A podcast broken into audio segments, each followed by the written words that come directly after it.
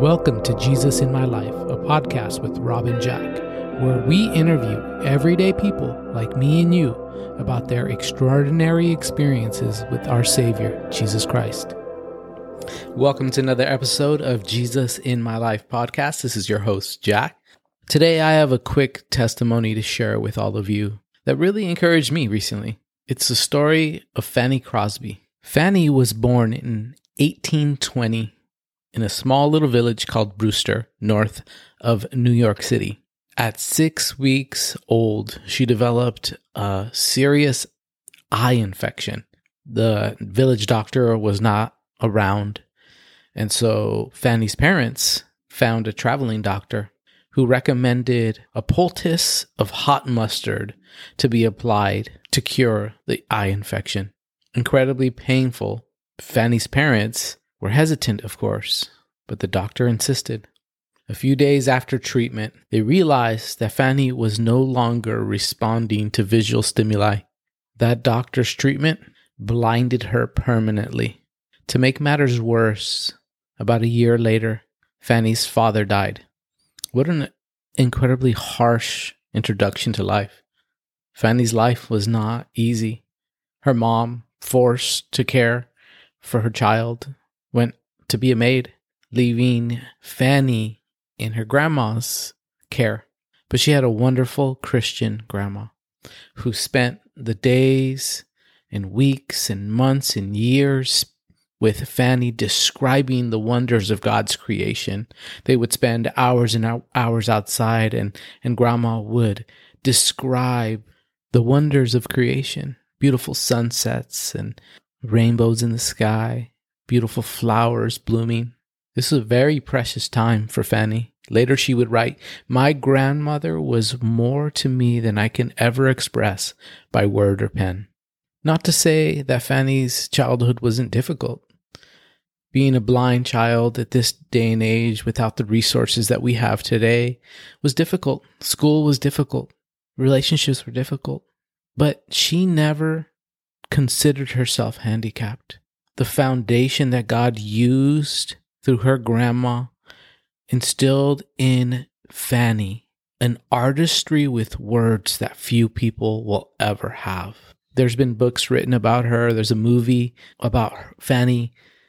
But to cut to the chase, Fanny went on to be one of the most prolific writers of Christian hymns ever.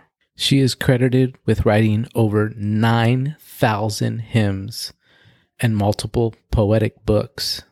She went on to be a person who d- helped develop education for the blind. She did work in her community with the poor. She gave away most of the royalties that came her way through her prolific writing.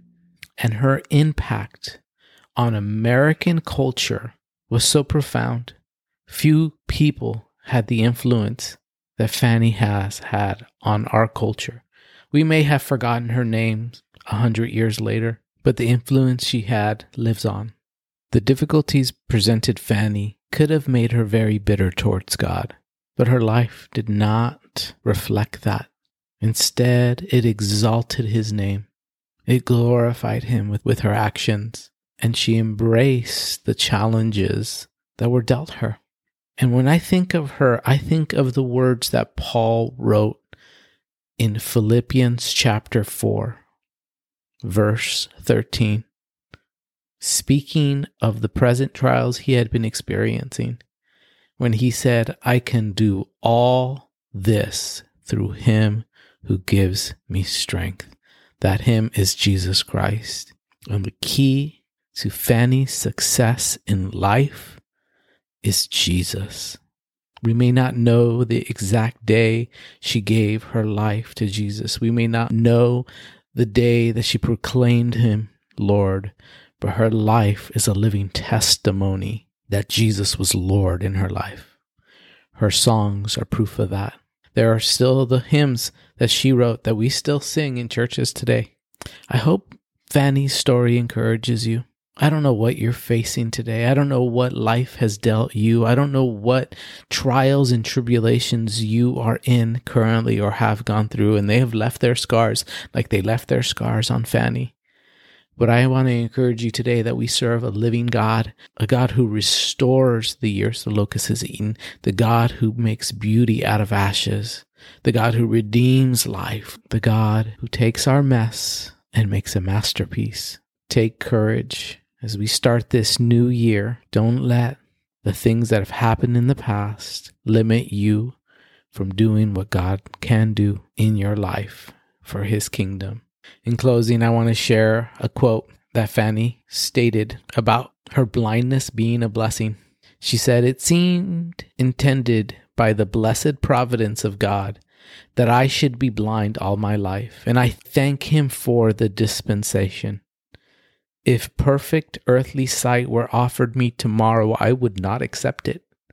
I might not have sung hymns to the praise of God if I had been distracted by the beautiful and interesting things about me.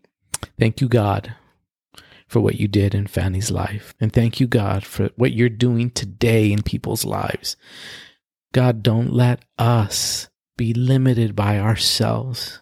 Help us to remember that we have the limitless God on our side and if we put our trust in you, if we put you in front, we let you lead the way, and we find out what Paul said to be true that we can do all things through Christ Jesus who strengthens us. May that be your 2024. God bless you, and we'll see you next week with a full episode. God bless.